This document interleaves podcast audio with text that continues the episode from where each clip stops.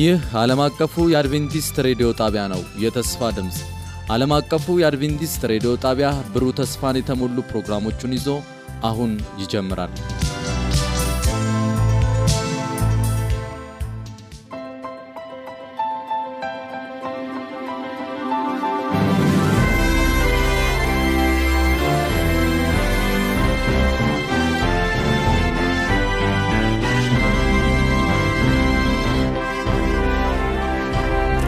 በጌታ የተወደዳችሁና የተከበራችሁ አድማጮቻችን እንደምን አላችሁልን? ይህ ፕሮግራም ከዓለም አቀፉ አድቬንቲስት ሬዲዮ ዘውትር በዚህ ሰዓት ወደ እናንተ የሚደርስ ነው።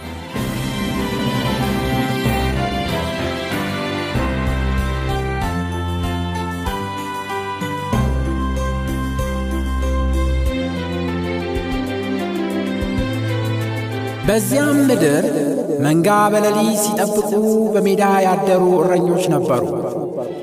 እነሆም የጌታ መላእክት ወደ እነሱ ቀርቦ የጌታ ክብር በዙሪያቸው አበራ፣ ታላቅም ፍርሃትም ፈሩ። መልአኩም እንዲህ አላቸው፣ እነሆ ለሕዝብ ሁሉ የሚሆን ታላቅ ደስታ የምሥራች እነግራቸዋለንና አትፍሩ። ዛሬ በዳዊት ከተማ መድኃኒት እርሱም ክርስቶስ ጌታ የሆነ ተወልዶላቸዋል። ይህም ምልክት ይሆንላቸዋል፣ ሕፃን ተጠቅልሎ በግርግም ተኝቶ ታገኛላችሁ። ድንገትም ብዙ የሰማይ ሰራዊት ከመላእክቱ ጋር ነበሩ፣ እግዚአብሔርንም እያመሰገኑ ክብር ለእግዚአብሔር በአርያም ይሁን፣ ሰላምም በምድር ለሰው በጎ ፍቃድ አሉ። መላእክቱም ከእነርሱ ተለይተው ወደ ሰማይ በወጡ ጊዜ እረኞቹ እርስ በርሳቸው እንዲህ ተባባሉ፣ እንግዲህ እስከ ቤተልሔም ድረስ እንሂድ፣ እግዚአብሔርም የገለጠልንን ይህንን የሆነውን ነገር እንይ ተባባሉ። ፈጥነውም ወጡ። ማርያምና ዮሴፍ ሕፃኑንም በግርግም ተኝቶ አገኙ። አይተውም ስለዚህ ሕፃን የተነገረውን ነገር ገለጡ። የሰሙት ሁሉ እረኞች በነገሯቸው ነገር ተደነቁ። ማርያም ግን ይህንን ነገር ሁሉ በልቧ እያሰበች ትጠብቀው ነበረ። እረኞቹም እንደተባለላቸው ስለ ሰሙትና ስላዩት ሁሉ እግዚአብሔርን እያመሰገኑና እያከበሩ ተመለሱ።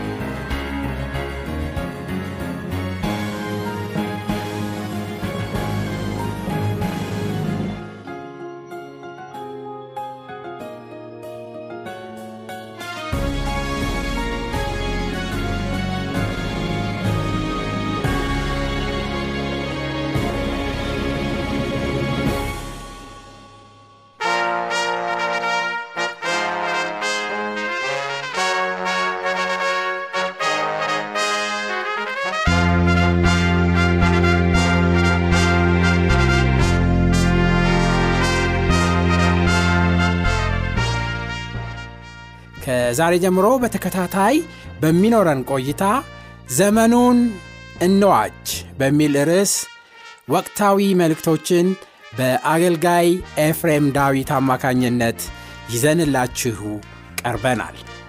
በዝግጅቱ እጅግ እንደምትባረኩ እናምናለን።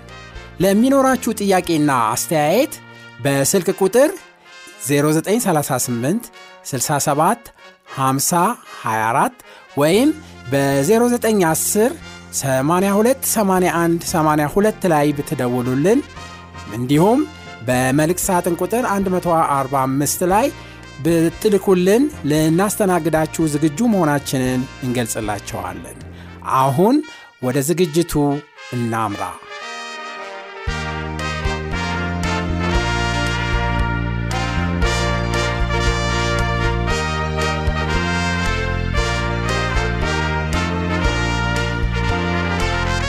ዘመኑን እንዋጅ ወቅታዊ መልእክት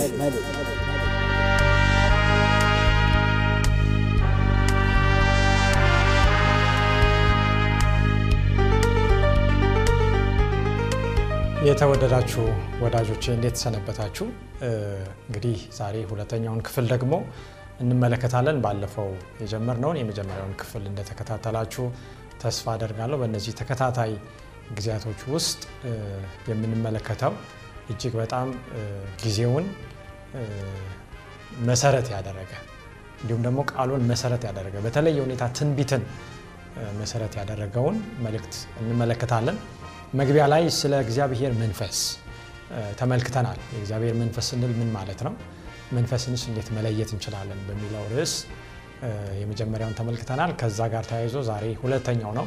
በተለይ ዛሬ መንፈስን መለየት ከሚለው ጋር ስለ ትንቢት እናያለን እና ከባለፈው ጋር የተያያዘውን የተወሰነ ሀሳብ መግቢያው ላይ ካስቀመጠን በኋላ እንቀጥላለን ማለት ነው።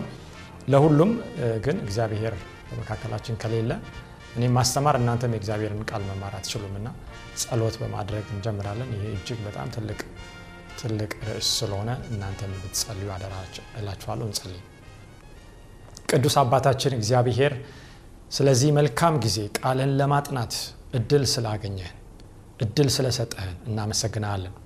አሁንም በመካከላችን እንድትገኝ እኔን እንድትናገር ለሕዝብን እንድትናገር መማርና ወይም ደግሞ ማስተማር ብቻ ሳይሆን በዚህ መንፈስ በእርግጥ መሞላት ከዛ በኋላ ደግሞ ኢየሱስን ሕይወቱን ባህሪውን ማሳየት ወንጌልን መመስከር የመጨረሻውን መልእክት ማዳረስ እንዲሆንልን የተነገረው የተስፋ ቃል ሁሉ እውን እንዲሆንልን በፍጥነት እንማጸናለን። ጊዜው እያለቀ ብዙዎች በጎናችን እንደ ቅጠል እየረገፉ ነውና እባክህ መንፈስን ላክልን እንላለን። በጌታ በኢየሱስ ክርስቶስ ስም አሜን። እንግዲህ መግቢያ ላይ የምንመለከተው አንድ ጽሁፍ አለ ከባለፈው ትምህርት ጋር ተያይዞ ይህም ጽሁፍ አሁንም የሐዋርያት ስራ ወይም Acts of the Apostles ገጽ 50 ላይ የምናገኘው ነው። እንግዲህ እንደምናውቀው ሐዋርያት በራሳቸው የሰሩት ስራ የለም። ነገር ግን ፍቃደኛ ሲሆኑ ሰብአዊ ማንነት ራሱን ሙሉ በሙሉ ለእግዚአብሔር ሲሰጥ እግዚአብሔር ወይም መንፈስ ቅዱስ በእነሱ የሰራውን እየተመለከትን ነው። ከዚህ ርዕስ ጋር አያይዘን እንዲህ ይላል። ክርስቶስ ሲሄድ የእርሱ ወኪል እንዲሆን አድርጎ ስለሚልከው መንፈስ ቅዱስ የሰጠውን ቃል ኪዳን ጊዜ አልቀየረው ይላል። ይሄ እጅግ በጣም ደስ የሚል ነው። ጊዜ ብዙ ነገር ይቀይራል። ሰውን ይቀይራል። ሰው ያረጃል። ከዛ በኋላ መጨረሻ ላይ ታሞ ወይም እድሜው አልቆ ይሞታል። የተሰሩ መንገዶች ያልቃሉ፣ ህንፃዎች ያልቃሉ፣ ገንዘብ፣ ብር፣ ልብስ፣ ሁሉም ነገር አላቂ ነው። ጊዜ የማይቀይረው ነገር ግን አንድ ነገር ቢኖር ምንድን ነው? ጌታችን ሲሄድ ወደ ሰማይ የሰጠው የመንፈስ ቅዱስ የቃል ኪዳን እውነት ነው። ከእግዚአብሔር ዘንድ በተጣለ ማዕቀብ ምክንያት አይደለም የጸጋው ባለጠግነት ሳይታይ እንዲቀር የተደረገው። እግዚአብሔር በቤተ ክርስቲያን ላይ በህዝቡ ላይ እኔ በቃ ይህንን አላደርግም አልክም ያለው ነገር የለም። የተጣለ ማዕቀብ የለም። እገዳ የለም። መታየት እንደሚገባው የተስፋው ቃል ሳይሟላ ከቀረ የተሰጠው ተስፋ እንደሚገባው ዋጋ ወይም አድናቆት ስላልተሰጠው ነው ይላል።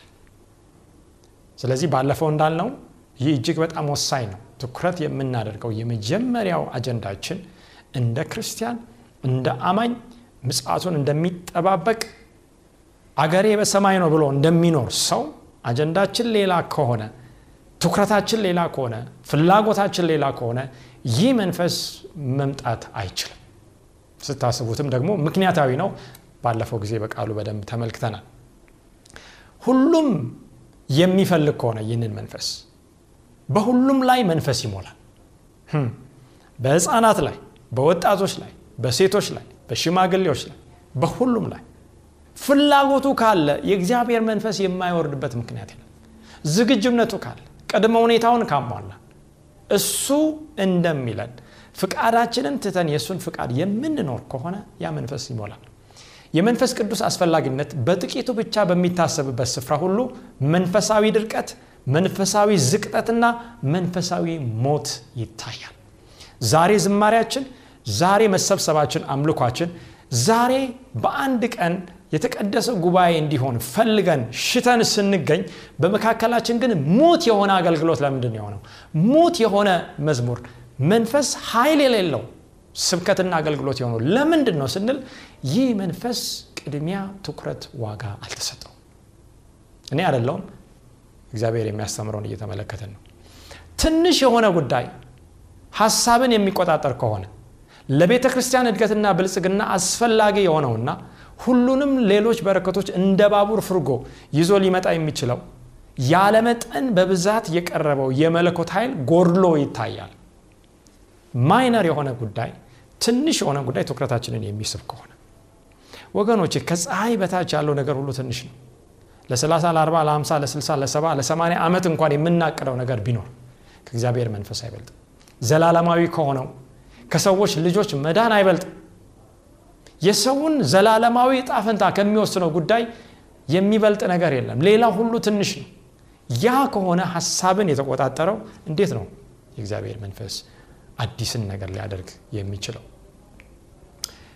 ወገኖች እንግዲህ እግዚአብሔር እያስተማረን ያለው መንፈስ ቅዱስም የሚወርደው በዚህ መሰረት ከሆነ ይህንን መጠማት ይህንን መራብ ምን ያህል ያስፈልገን ይሆን? ለምን አንጸልይም? ለምን ስለዚህ አንሰብክም? ለምን ስለዚህ ከወዳጆቻችን ጋር አንነጋገርም? ለምን ስለዚህ የጸሎት ጉባኤ አናደርግም?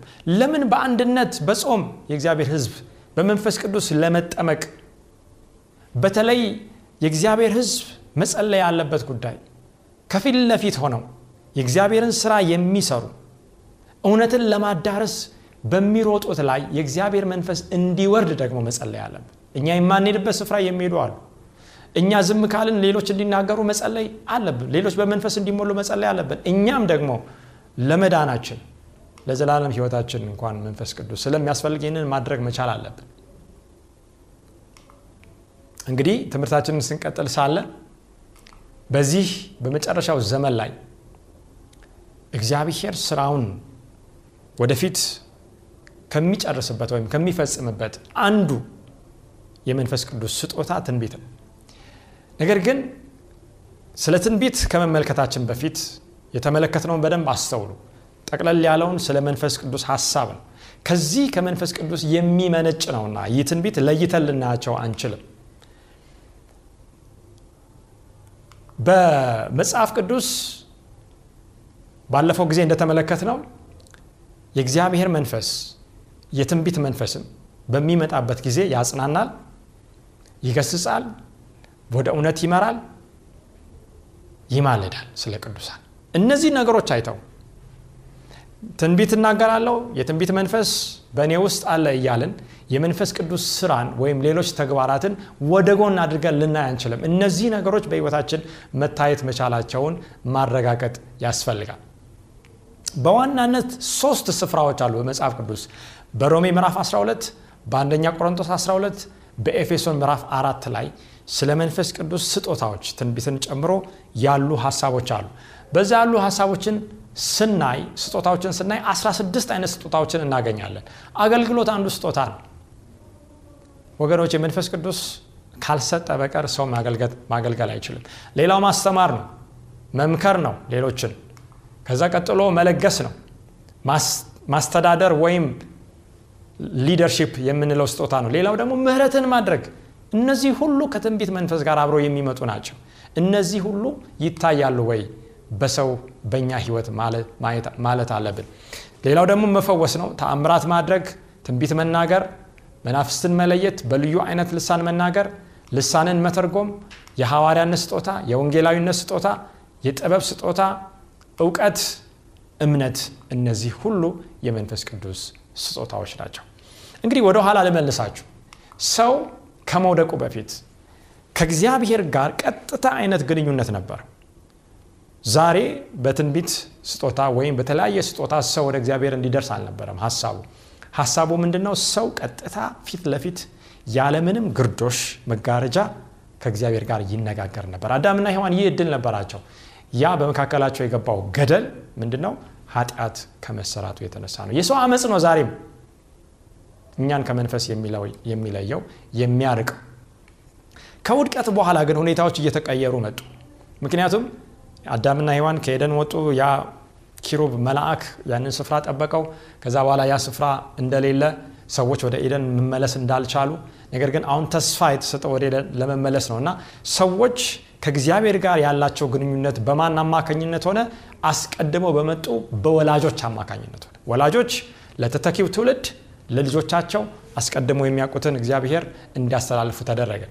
ነገር ግን ይህም በዘፍጥረት 18 19 ላይ እየቀጠለ ሳለ የሆነውን እናያለን። ስለ አብርሃም ነው በዚህ ስፍራ የሚናገረው እንዲህ ጽድቅንና ፍርድን በማድረግ የእግዚአብሔርን መንገድ ይጠብቁ ዘንድ ልጆቹንና ከእርሱ በኋላ ቤቱን እንዲያዝ አውቃለሁ። አያችሁ ይህ መርህ በነገራችን ላይ አልተቀየረም። አብርሃም በቤት ውስጥ ያሉ ልጆችን ስለ አምላክ ማንነት ያስተምር ዘንድ በዚህ በእግዚአብሔር መንፈስ የእግዚአብሔርን ሀሳብ ይገልጥ ዘንድ ይህንን እግዚአብሔር እንደሚያውቅ አብርሃም እንደሚያደርገው እንደሚያምን ስለ አብርሃም ምስክርነት ነው የሚሰጠው። ወላጆች የሆንን ዛሬ ለልጆቻችን ይህንን ማድረግ አለብን። ይህ ቀጥሎ የመጣው የእግዚአብሔር እቅድ ነበረ። ነገር ግን ወላጆች ታማኝ ካለመሆናቸው የተነሳ ይህ እክል ገጠመው ተተኪው ትውልድ እንዳይጠፋ የሰው ልጅ ከእግዚአብሔር እቅድ ሙሉ በሙሉ ጠፍቶ በሴጣን ቁጥጥር እንዳይሆን እግዚአብሔር አሁንም ያደረገው ምንድን ነው ይህንን የመንፈስ ቅዱስ ስጦታ እንደ ትንቢት አይነት ማለት ነው ለሰው ልጆች መስጠት ነበር። ያኔ ነው ነቢያት እንግዲህ አገልጋይ ሆነው የተላኩት። ቀጥሎም እነዚህ ነቢያት የእግዚአብሔር መልእክተኞች ሆነው መላክ ጀመሩ። በኋላ በትንቢት መንፈስ አማካኝነት በመንፈስ ቅዱስ አማካኝነት ማለት ነው መጽሐፍ ቅዱስን ሊጽፉ ችለዋል እንግዲህ መጽሐፍ ቅዱስን የጻፉ ነቢያትን ስንመለከት ሳለ ያልጻፉ ነቢያትም እንዳሉ እንመለከታለን። መጽሐፍ ቅዱስ ያልጻፉ ነገር ግን ነቢያት የሚላቸው መጽሐፍ ቅዱስ አሉ። ይሄ የመጀመሪያው ረድፍ ነው። እንግዲህ መንፈስ ቅዱስን ከዛ የትንቢት መንፈስ ስጦታን በኋላ ይሄ ደግሞ ያረፈባቸው ነቢያት እነማን እንደሆኑ ከዚህ ጋር ተይዞ መንፈስን መለየት ነቢያትንም መለየት የሚያስፈልግበት ዘመን ነውና ያንን እየተመለከትን እንቀጥላለን non canonical prophets ወይም መጽሐፍ ቅዱስ ያልጻፉ ነቢያቶችን በመጀመሪያ እንመልከት። በመጽሐፍ ቅዱስ መጽሐፍ ቅዱስን ያልጻፉ ወይም ከመጽሐፍ ቅዱስ መጽሐፍት መካከል በመጽሐፍ ድርሻ ያልተወጡ ነገር ግን መልእክታቸውና አገልግሎታቸው በመጽሐፍ ቅዱስ ውስጥ የተካተተ ወይም ተመዝግቦ የሚገኝ ነቢያቶች አሉ። ለምሳሌ ሄኖክን እንውሰድ ኖህን እንውሰድ አብርሃምን እንውሰድ ኤልያስን ኤልሳን ህልዳናን መጥመቆ ዮሐንስን እነዚህ እግዚአብሔር ነቢያት እንደሆኑ ሌሎች ጽፎላቸዋል። ነገር ግን እነሱ የጻፉት መጽሐፍ እንደሌለ እናያለን። ቢሆንም ነቢይ መሆናቸው አልቀረም። አገልግሎታቸው በመጽሐፍ ብቻ ሳይሆን መልእክትን በማድረስ በመናገርም ጭምር ስለሆነ። ለምሳሌ ስለ ሄኖክ በይሁዳ ምዕራፍ ማለት ይሁዳ ምዕራፍ የለውም። ቁጥር 14 ላይ ስንመለከት እንዲህ ይላል ከአዳም ሰባተኛው ሄኖክ በለዚህ ትንቢት ተናግሮባቸዋል እንዲህ ሲል እነሆ እግዚአብሔር ይመጣል ከአላፍ ቅዱሳን ጋር. አያችሁ?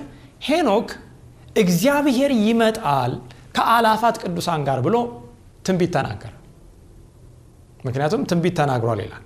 ሄኖክ ሞትን ሳይቀምስ ወደ ሰማይ የወጣ የእግዚአብሔር ባሪያ ነው። በሁሉ ላይ ይፈርድ ዘንድ ነው የሚመጣዋል አመፀኞችም ሁሉ ተጠራጠሩበት። ከዛ በኋላ ይህንን ይገስጽ ዘንድ ኃጢአተኞችም መናፍቃን በተናገሩበት ጽኑ ነገር ሁሉ ይገስጽ ዘንድ ይፈርድ ዘንድ ጌታ ከቅዱሳን መላእክት ከአላፋት ቅዱሳን ጋር ይመጣል ብሎ ትንቢት ተናገረ። እንግዲህ ሄኖክ በዚህ ስፍራ እንደምንመለከተው በጊዜው እውነትን ቢመሰክርም ሰዎች ወደ መዳን እንዲመጡ ቢነግርም ብዙዎች ግን እንደተጠራጠሩበት ብዙዎች እንዳላመኑበት ብዙዎች እንዳሾፉበት ነው የምናየው። ነገር ግን በትንቢት መንፈስ ስለ ክርስቶስ ምጻት ይሄ ሁሉ ፍርድ እንደሚገባው እንደሚያገኘው ተናግሯል ሌላው ደግሞ የምናየው ኖህ ነው። ስለ ኖህ ነቢይነት እንዴት ልናውቅ እንችላለን? ዘፍጥረት 6 11 ላይ ምድርን በሚመለከትበት ጊዜ እግዚአብሔር ምድር ሁሉ በግፍ ተሞልታለች ተበላሸች ሰው ሁሉ መንገዱን አበላሸ ይላል። እግዚአብሔርም ኖህን አለው የስጋ ሁሉ ፍጻሜ በፊት ደርሷል ከእነርሱ የተነሳ ምድር በግፍ ተሞልታለች እና እኔም እነሆ ከምድር ጋር አጠፋቸዋለሁ ከጎፈር እንጨት መርከብን ለአንተ ስራ ሲል እንመለከታለን። እንግዲህ ኖህ ለመቶ 20 ዓመት የእግዚአብሔርን ቃል በመቀበል ሳያይ የሚያየው ነገር ሌላ ቢናገረውም ቃሉን ብቻ በማመን መርከብን አዘጋጀ። በዕብራውያን ምዕራፍ 11 ቁጥር 7 ላይ ኖህ ገና ስለማይታየው ነገር ተረድቶ እግዚአብሔርን እየፈራ ቤተሰቦችን ለማዳን መርከብን በእምነት አዘጋጀ በዚህም ዓለምን ኮነነ። አያችሁ ኖህ ሳይሆን የኮነነው ቅድም እንዳየነው ወይም የገሰጸው በኖህ ውስጥ የነበረው የትንቢት መንፈስ የእግዚአብሔር መንፈስ ነው። ምክንያቱም ዓለምን የሚኮንን ዓለምን የሚወቅስ ስለ ኃጢአት ስለ ጽድቅ ስለ ፍርድ ማነው? መንፈስ ቅዱስ ነው። በእምነትም የሚገኘውን ጽድቅ ወራሽ ሆነ። ስለዚህ ነቢይ ነበረ ትንቢትን ተናገረ። ከመቶ 20 ዓመት በኋላ ምን ይመጣል? ዝናብ ይመጣል ምድር ትጠፋለች። ስለዚህ ወደ መርከቡ ግቡ ነው የእግዚአብሔር ህግ ታዘዙ ነው ከፍርድ አምልጡ ነው ዛሬም መልእክቱ ያው ነው። ይህ መንፈስ ነው በኖ የሰራ ዛሬም በትክክለኛ መንገድ ሲሰራ የምንመለከተው ሰውን ወደ መታዘዝ ሰውን ወደ ማምለጫው መርከብ ግቡ የሚለው መልእክት ያ የትንቢት መንፈስ ነው። ዘፍጥረት ምዕራፍ 20 ቁጥር 7 ስለ አብርሃም ስንመለከት ሳለ እንግዲህ አብርሃም በአንድ ጊዜ ወደ አንድ ስፍራ ሄደ። ለአንድ ንጉሥ ሚስቱን ሳራን እህቴ አለ። በኋላ ያ ንጉሥ ሳራን ሊወስድ አሰበ። ነገር ግን እግዚአብሔር በሌሊት መጡ። ስለዛ ሁኔታ የተናገረው እንመልከት። አሁንም የሰውየውን ሚስት መልስ፣ ነቢይ ነውና ስለ አንተም ይጸልያል፣ ትድን አለ። ባትመልሳት ግን አንተ እንድትሞት ለአንተ የሆነውም ሁሉ እንዲሞት በእርግጥ እወቅ። ሰውየው ምንድን ነው አለ? ሚስቱን መልስ፣ እሱ ነቢይ ነው፣ ስለ አንተ ይጸልያል፣ ትድን አለ። አብርሃምን ነቢይ ያሰኘው ነገር ምንድን ነው? በዘፍጥረት 15 13 የትንቢት መንፈስን መቀበሉ ነው። ምክንያቱም ዘፍጥረት 15 13 ላይ እግዚአብሔር አብርሃምን አለው ዘር ለእርሱ ባልሆነች ምድር ስደተኞች እንዲሆኑ በእርግጥ እወቅ፣ ባሪያዎች አድርገው አራት መቶ ዓመት ያስጨንቋቸዋል። እስራኤል የሚባለው ከአብርሃም ከይስሐቅ ከያዕቆብ በኋላ የሚመጣው ሕዝብ ለአራት መቶ ዓመት በግብፅ ባርነት ውስጥ እንደሚወድቅ እግዚአብሔር አስቀድሞ ለአብርሃም ተናግሯል። በትንቢት መንፈስ የእግዚአብሔር መንፈስ ተናግሯል። ያንን አብርሃም እንዳወቀ እግዚአብሔርም ይህንን እንዳሳወቀው እንመለከታለን። ግን አብርሃም፣ ኖህ፣ ሄኖክ መጽሐፍ ቅዱስ አልጻፉም፣ ነቢያት ነበሩ። ሌላው ደግሞ ነቢይ መጥመቁ ዮሐንስ ነው። በአዲስ ኪዳን የምናገኘው መጽሐፍ ቅዱስ ያልጻፈ ምንድን የተናገረው? እንዲህ ይላል፣ ደግሞም አንተ ሕፃን ሆይ የልዑል ነቢይ ትባላለህ። አያችሁ፣ መልአኩ ስለ ዮሐንስ ነው የሚናገረው። መንገዱን ልትጠርግ በጌታ ፊት ትሄዳለህ፣ እንደዚህም የኃጢአታቸው ስርየት የሆነውን የመዳን እውቀት ለሕዝቡ ትሰጣል። ነቢዩ መጥምቁ ዮሐንስ በሱ የነበረው የትንቢት መንፈስ አስቀድሞ በሄኖክ የነበረው ነው፣ በኖህ የነበረው ነው፣ በአብርሃም የነበረው በእነሱ ምንድን ያደረገው? በሄኖክ ወቀሰ ኃጢአተኞችን፣ ዓለምን ኮነነ። በኖህ የነበረው የትንቢት መንፈስ እንደገና በመጥመቁ ዮሐንስም የኃጢአታቸው ስርየት የሆነውን የመዳን እውቀት ለሕዝቡ ሰጠ። ምንድን ነው ይህ መንፈስ? ሰውን ወደ መዳን የሚያመጣ ነው። ሰውን ወደ መታዘዝ የሚያመጣ ነው። ሰውን ለሰማያዊ ነገር የሚያዘጋጅ ነው። መንፈስን መለየት ያለብን ሰዓት ነው። በትንቢት ብዙ የሚነገር ስላለ በትንቢት ስም ዮሐንስ 1 29 ምንድን ነው ጌታችን በሚመጣበት ጊዜ መጥመቁ ዮሐንስ ያለው እነሆ የእግዚአብሔር በግ የዓለምን ኃጢአት ምን የሚል የሚያስወግድ ኃጢአት የሚሸፈን የሚከደን የሚደበቅ የሚደባበስ ሳይሆን ምን መሆን ያለበት ነው የሚወገድ ለዚህ ነው የእግዚአብሔር መንፈስ የሚሰጠው ቀጥለን ስለ መጥምቁ ዮሐንስ ስንመለከት ማቴዎስ 3 8 ላይ እንግዲህ ለንስሐ የሚገባ ፍሬ አድርጉ። አሁንስ ምሳር ወይም የዛፍ መቁረጫ በዛፎች ስር ተቀምጧል። እንግዲህ መልካም ፍሬ የማያደርጉ ዛፍ ሁሉ ምን ይላል? ይቆረጣል ወደ እሳትም ይጣላል። አያችሁ ስለ ፍርድ ይወቅሳል። ሰዎች ባይታዘዙ ሰዎች ያላቸውን ለሌሎች ባያካፍሉ። ምክንያቱም የዮሐንስ ስብከት አንዱ ያላችሁን አካፍሉ ነው። በግፍ ሰዎችን አትበድሉ ነው ንስሐ ግቡ የእግዚአብሔር መንግስት ቀርባለች ነው። ይህንን ካላደረጉ እንደሚቆረጥ ዛፍ ፍሬ የማፈራ ሁሉ እንደሚቆረጥ ተናግሯል። ይህ መንፈስ በመጥመቁ ዮሐንስ ውስጥ የነበረው ምክንያቱም መንፈስ ቅዱስ መጥቶ ስለ ኃጢአት ስለ ጽድቅ ስለ ፍርድ አለምን ይወቅሳል የሚለውን በመጀመሪያው ክፍል ተመልክተናል። ሌላው ነቢያት በምን ክፍል ይመደባሉ ብለን ስናይ በሁለተኛ ደረጃ መጽሐፍ ቅዱስ የጻፉ ነቢያት ናቸው መጽሐፍ ቅዱስ የጻፉና መጽሐፋቸውም ደግሞ በመጽሐፍ ቅዱስ ውስጥ የተካተቱ ነቢያቶችን እንመለከታለን። ከዚህ ውስጥ አንዱ ሙሴ ነው። ሌላው ኢሳያስ ነው። ኤርሚያስ ሕዝቅኤል ዳንኤል ሆሴ አሞጽ ኢዮኤል ዮሐንስ ጳውሎስ እነዚህ የእግዚአብሔር ነቢያት እግዚአብሔር የትንቢት መንፈስ የነበረባቸው በዛም መንፈስ ተነድተው መጽሐፍ ቅዱስን የጻፉ ናቸው። መጽሐፋቸውን በመጽሐፍ ቅዱስ ውስጥ የተካተተ canonical prophets የምንላቸው ናቸው። ሙሴን እንመልከት ዘዳግም 18 15 ላይ አምላክህ እግዚአብሔር ከአንተ መካከል ከወንድሞችህ እንደኔ ያለ ነቢይ ያስነሳላል እርሱንም ታዳምጣለህ ይላል። ሙሴ ነው የሚናገረው። ስለ ኢየሱስ ስለ መሲሁ ነው። እንደኔ ያለ ነቢይ ያስነሳል እኔም ነቢይ ነኝ የሚለውን እየመሰከረ ነው። ምክንያቱም በሙሴ ውስጥ የነበረው የትንቢት መንፈስ ምን ነበር? ሆሴ 12 14 ምንድን ያደረገው? ሆሴ 12 14 እግዚአብሔርም በነቢይ እጅ እስራኤልን ከግብፅ አወጣ በነቢይም እጅ ጠበቀው ይላል አያችሁ ግብፅ ውስጥ የነበረው የእስራኤል ህዝብ በባርነት ውስጥ ነበረ ዛሬም ሰው በኃጢአት ባርነት ውስጥ መንፈሳዊ በሆነ ግብፅ ውስጥ ሊሆን ይችላል። ከዛ የሚያወጣ ነቢይ ያስፈልጋል። ያ ነቢይ ሙሴ ነው። ሙሴ ኢየሱስን ይወክል ነበር። ዛሬ ከመንፈሳዊ ግብፅ የሚያወጣው ኢየሱስ ነው። ይህ የትንቢት መንፈስ ምንድን ነው የሚያደርገው? ሰውን ከባርነት ነፃ የሚያወጣ ነው። ወደ ከነአን ወደ አዲሲቱ የሚመራ ነው። በተስፋ በሰሙትና በተናገራቸው ቃል ላይ በመታዘዝ ብቻ እንዲቀጥሉ የሚያበረታታ መንፈስ ነው። ይህ የትንቢት መንፈስ ዛሬም ሲመጣ ይህንን ነው የሚያደርገው። እንግዲህ ስለ ሙሴ እንደገና ደግሞ ስለ ሌሎችም ነቢያቶች እንመለከታለን። በዕብራውያን 11 ላይ ሐዋርያው ጳውሎስ ለእነዚህ ነቢያት ባህርያት አስቀምጧል እና ነቢያትንም መንፈስንም ትንቢትንም የምንለይበት የእግዚአብሔር ቃል ነው። ዕብራውያን 11 24 እንዲህ ይላል፣ ሙሴ ካደገ በኋላ የፈርዖን የልጅ ልጅ እንዳይባል በእምነት እምቢ አለ። ዓለምን ናቀ፣ ዓለምን ተወ። በዓለም ላይ የሚሰጠውን ድሎት የንጉሥ ልጅ የልጅ ልጅ ተብሎ መኖርን ያንን ትርፍ ተወ። ወገኖች እየሰማን ነው ብዬ ተስፋ አደርጋለሁ። ከግብፅም ብዙ ገንዘብ ይልቅ ስለ ክርስቶስ መነቀፍ እጅግ የሚበልጥ ባለጠግነት እንዲሆን አስቧል። ዛሬ ግን ትንቢት እንደ መነገጃ፣ እንደ ማትረፊያ፣ እንደ ሸቀጥ በዓለም ላይ ሀብታም ለመሆን መንገድ ነው። ይሄ ግን የኢየሱስ ትንቢት አይደለም። ይሄ የእግዚአብሔር የትንቢት መንፈስ አይደለም። ይሄ በነ ሙሴ የነበረው መንፈስ አይደለም። ዓለምን የሚያስንቅ ነው በእነሱ የነበረው ግብፅን የሚያስተውን የንጉሥ ልጅ ልጅ መባልን የሚያስክድ ነው። ለጊዜው በኃጢአት ከሚገኝ ደስታ ይልቅ ከእግዚአብሔር ሕዝብ ጋር መከራ መቀበልን መረጠ። ከእግዚአብሔር ሕዝብ ጋር መከራን እንድንመርጥ የሚረዳ መንፈስም ብድራቱን ትኩር ብሎ ተመልክቷል። የንጉሥን ቁጣ ሳይፈራ የግብፅን አገር የተወ በእምነት ነበር። የማይታየውን እንደሚያየው አድርጎ ጸንቷልና አጥፊው የበኩሮቹን ልጆች እንዳይነካ ፋሲካና ደም መርጨትን በእምነት አደረገ። በእምነት የእግዚአብሔርን መንገድ መረጠ። ያንን ደግሞ በግ አርደ በዛ በእስራኤል ቤት ላይ አድርግ የሚለውን በእምነት አደረገ። ከእግዚአብሔር ሕዝብም ጋር መከራን ለመምረጥ በእምነት ይህንን ወሰነ ማለት ነው። ሌላው ኤርሚያስ ነው። ኤርሚያስ 231 ላይ ስለ ኤርሚያስ እንዲህ ይላል። መጽሐፍ ቅዱስ ከጻፉ ነቢያት መካከል ትውልዶ የእግዚአብሔርን ቃል ተመልከቱ።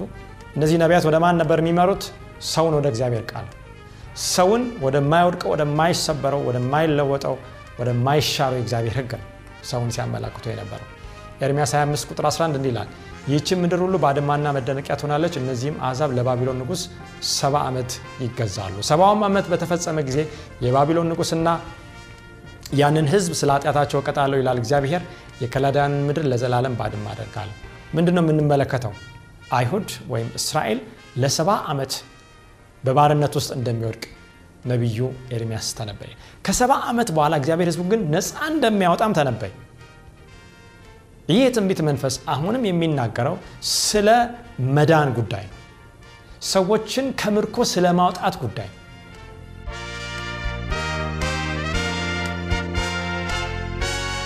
የተወደዳችሁ አድማጮቻችን ስለነበረን የመባረክ ጊዜ እግዚአብሔርን እጅግ አድርገን እናመሰግናለን። በሚቀጥለው ጊዜ የዚህን ተከታይ ክፍል ይዘንላችሁ እስከምንቀርብ ድረስ የእግዚአብሔር ጸጋና በረከት ከሁላችሁ ጋር እንዲሆን ምኞታችንና ጸሎታችን ነው። ደህና ሁኑ።